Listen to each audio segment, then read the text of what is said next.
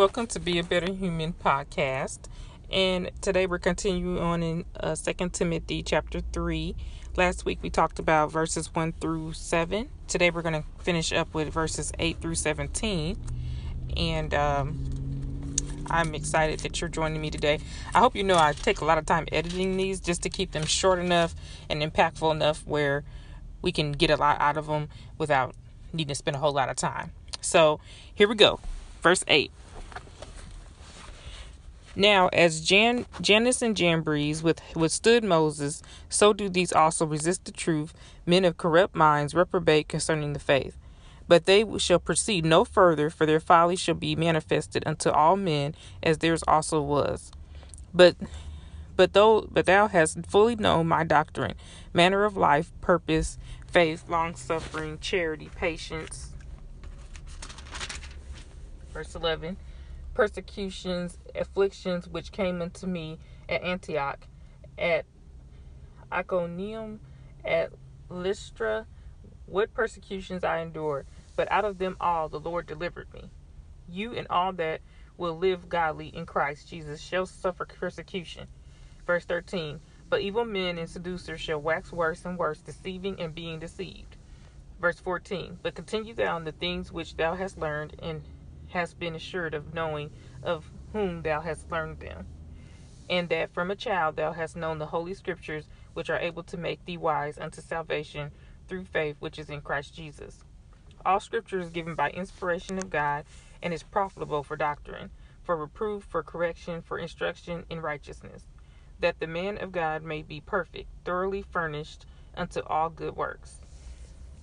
So here we go. This is so amazing how it goes with some of the things I spoke on for last week, because I was talking about people that, say they're spiritual, but when they go astray is that they can't come to the scriptures with their beliefs. And so here we see that Timothy is being instructed to stick with the scriptures. Let's see here where it says, verse 14.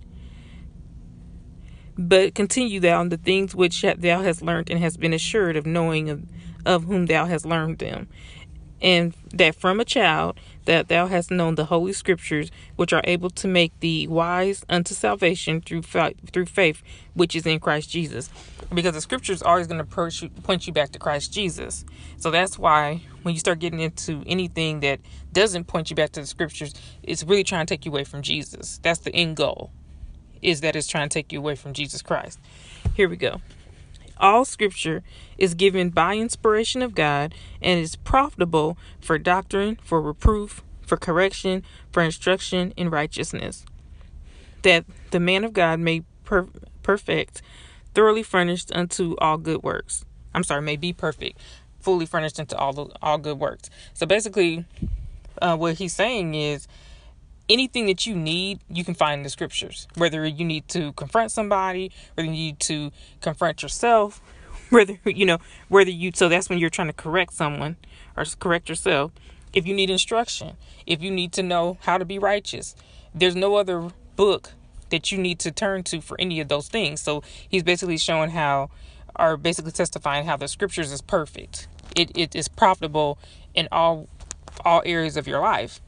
And so, before we even get to towards the end of this, though, I want to ease back up where he's talking about things that he suffered and being a Christian in this world. And so he says, just like the Jannes and Jambres, for those who don't know who they are, they were the seducers that whenever Moses would perform a miracle in the eyes of Pharaoh, Jannes and Jambres were the ones who also mimic they would mimic the power of God. They didn't have true power, but they knew how to do little potions. They knew how to do little things that mimicked the same effect, but it wasn't the real thing. And so he said, just like Jannes and Jambres, they withstood Moses. Like they didn't want to bow the knee to the real God. They kept withstanding it. And so he says, so are the people that are going to be in the end times that refuse to accept God, accept Jesus Christ as the only way. And then it says, but they also because their own folly, they were shown that they didn't really have power, that their God was not God at all.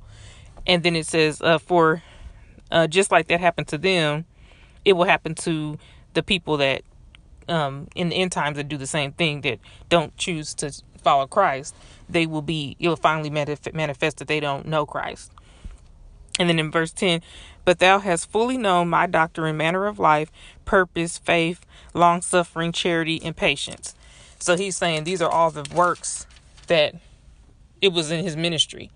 You know, not only did he speak about the truth, he walked in it. He walked in patience. He walked in long suffering. He walked in the truth. And so he expects that Timothy will do the same thing. But he also warned Timothy about the persecutions and the afflictions which came unto him everywhere that he went. That's where he talks about Antioch and these other places that he went. What persecutions I endure, but out of them the Lord delivered him. So he knew that it was the Lord protecting him when he went through those things.